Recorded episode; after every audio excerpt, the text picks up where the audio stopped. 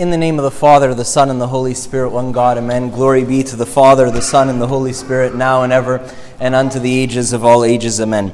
This gospel of, uh, of uh, the raising of Lazarus from the death, you know, is like, it's a bit troubling to every believer. And I'll tell you why it's troubling for all of us. I mean, it's a happy ending, and Lazarus and Mary and Martha live happily ever after in Bethany you know, uh, and, and that's all great. But all of us, I don't know what I don't know what what you read or what you hear when you hear this gospel, when you read this gospel. But for for a lot of people, and for myself, and for a lot of the people I get to talk to. Um, a, a, a, lot of the time that my my focus goes on to but but Jesus why did you delay why did you delay two more days so they go and tell, tell Jesus, You know your friend Lazarus? And he says, Yes. They say, He's sick. Jesus was probably about an 11 kilometer walk away from Bethany at the time. So, for all practical intents and purposes, he, he could have gotten there in a couple of hours. And then he decides to stay where he is for a couple of more days. And then Lazarus dies. And, and, and fast forward after Jesus has a conversation with Martha, and a, he goes, and then he has a conversation with Martha, and he has a conversation with Mary, and he stands at the tomb, and Jesus weeps. And the, the Jews who are standing by, the friends of Mary and Martha and Lazarus, say, Oh, look how he loved him. Could, that, could not this man who opened the eyes of one born blind not have healed this man? And a lot of us ask that question, maybe not uh, in the third person, but we ask that question kind of of God of us. Like, God, if you have power and you can, why don't you? And it's a much, you know, it's a much deeper question that can be covered in the 10 minutes of the sermon. But I want to share with you something. Now, suppose, okay, follow me here for a second, okay? Suppose, suppose Jesus heard that Lazarus was sick, so then Jesus teleported, okay, from where he was to Bethany and healed Lazarus. Wouldn't that be great? Now, Jesus did most of his miracles, most, not all, this was not one of them, most of his miracles in private. So he probably would have met Lazarus in his bedroom, healed him. He would have just gotten sick. Lazarus would have known. Mary and Martha might not even have known yet. Maybe they didn't even know. Maybe it was so early that they, even Mary and Martha didn't know. So Lazarus would have known, and Lazarus would have glorified God, and Jesus would have teleported there, teleported back. Even his disciples did. Wouldn't that be great? Isn't that what all of us want? As soon as the stuff starts to hit the fan, we want Superman Jesus to appear out of nowhere. Bam, he's gone. Right? Like the Flash. Wouldn't that be great? And Lazarus would glorify God. Even Mary and Martha wouldn't have known. But that's not what he did. Okay, suppose he got sick enough that he'd been in bed for a couple of days and went MIA from the family business a little bit. The customers were starting to ask. Mary and Martha were co- covering the extra shifts. He's been sick for a couple of days. Jesus appears, heals him, is gone. Who would have glorified God? Lazarus, Mary and Martha, maybe the couple of the clients who realized that he wasn't, you know, Lazarus, owner of the family business, wasn't around. Okay, suppose he's been sick for a month. So the village, the whole village, is like been by to visit and brought him, you know, cookies and tea and this and that. And Jesus comes to Bethany and heals him. Again, Jesus did most of his miracles of healing in secret, like in secret or in quiet or in a even the, they brought Jesus a young a boy a man brought him my disciples couldn't cast him out this and that he took him aside and he healed him Jesus didn't like making public displays of people's illness So then the whole town in that, in that, in that next scenario would have. Now, suppose Lazarus died. He didn't just die, he's been buried for four days and he's rotting and he's stenchy and he's stinky. And Jesus brings him back from the dead. Now, word of this miracle made it all throughout Judea. So much so that people who had never met Jesus were believing in Jesus because of what they had heard about Lazarus from eyewitnesses of him. Now, my question for you is which one of those scenarios, the biblical, the one found in the Gospels, as well as all of the other ones, glorifies God the most? And this is the kicker, you see, is that when God is glorified, those who love God are glorified with Him. So this isn't about God being glorified at your and my expense. This is about God sharing His glory with you, revealing His glory through you and through me. And that's why the psalm, that's why the psalm in today's reading says, Many, O Lord my God, are your wonderful works which you have done, and your thoughts towards us cannot be recounted to you in order. Let such as love your salvation say continually, the Lord be magnified. The psalm is telling, is, is, is, is telling God, Your works are so wonderful, I couldn't possibly begin to count them or to put them in order. And it's saying, Let those who love your salvation say continually, The Lord be magnified. And this is your story and my story. This is the story of resurrection. God loves, adores to take things which seem broken and fallen apart and beyond repair and make new, beautiful things out of them. So beautiful that were you to try to give an orderly account of how he went about doing it, you wouldn't be able to. And that's what the psalm says. And that's your story, and it's my story. See, the trouble with me and the trouble with you sometimes is that we get, we get caught up in our grave clothes. We lose sight of the end game. I want to share something else I read this week, which was so beautiful and intimately related to this. In, in the prophecies, it says that from the root of Jesse shall come a new branch. This is from Isaiah 11. There shall come forth a rod from the stem of Jesse, and a branch shall grow out of his roots. The Spirit of the Lord shall rest upon him the Spirit of wisdom and understanding, the Spirit of counsel and might, the Spirit of knowledge and of the fear of the Lord. What's he talking about here? Isaiah is talking here about, he's making reference to a promise which had been given to David. David was the son of Jesse.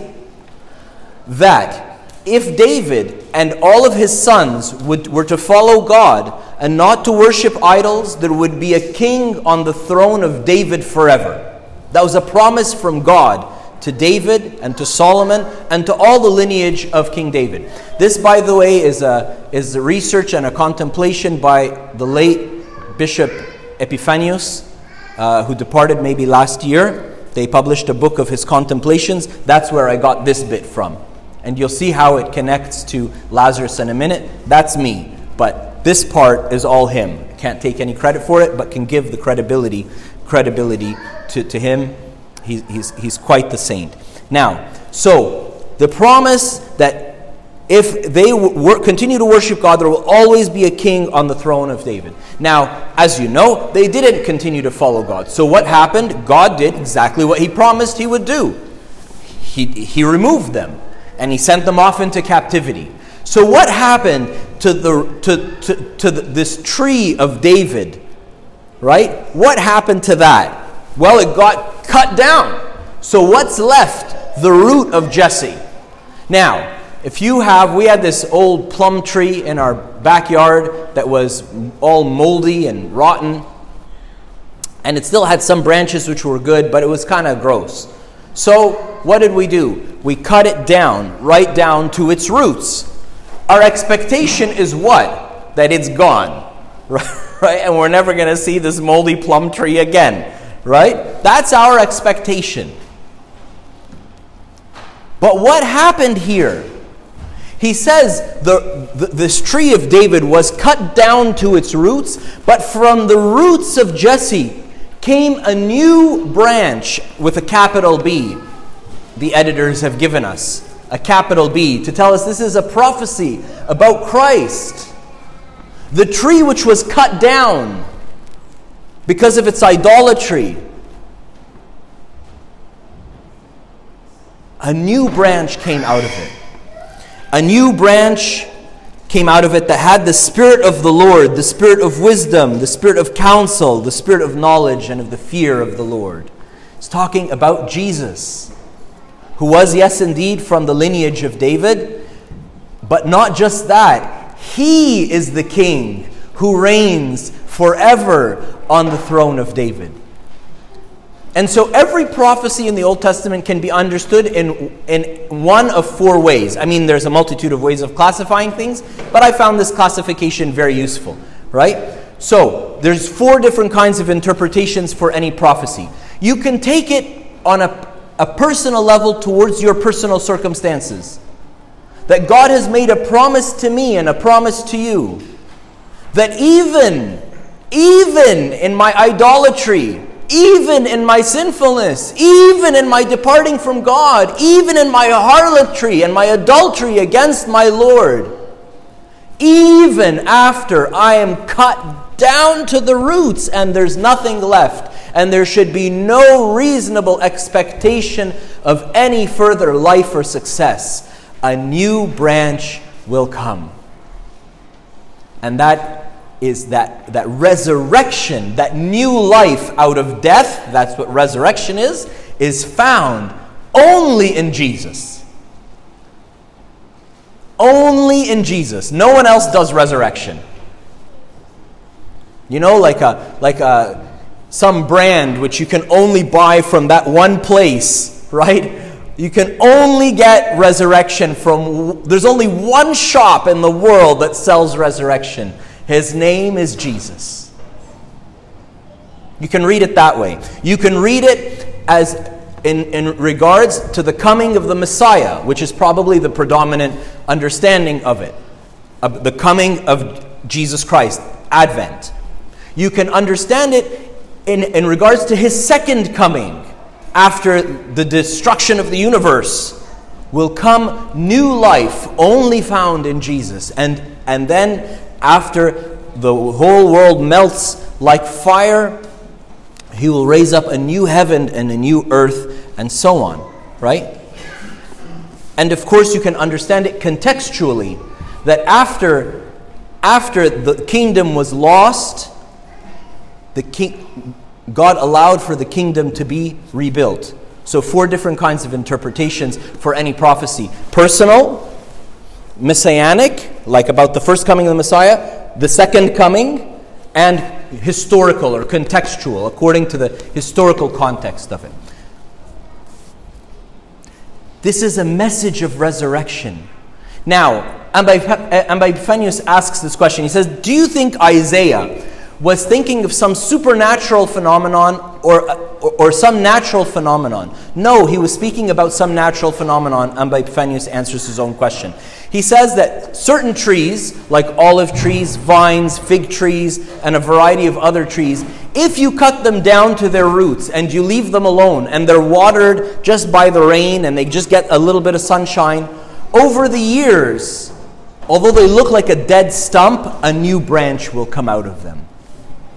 And he said Isaiah probably knew this, and so he used this as an example to, to try to communicate and express the message of resurrection, which is so impossible for us as humans to, to, to understand or, forgive me, to believe. You'll notice the church does not believe in personal death in the New Testament.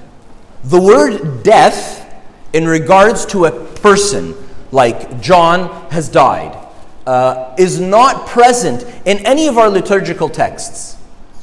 Even in the liturgical, t- uh, uh, like, phraseology of funerals, we don't say, and so and so who has died. We say has departed, or has traveled, or or, or who has gone on to paradise.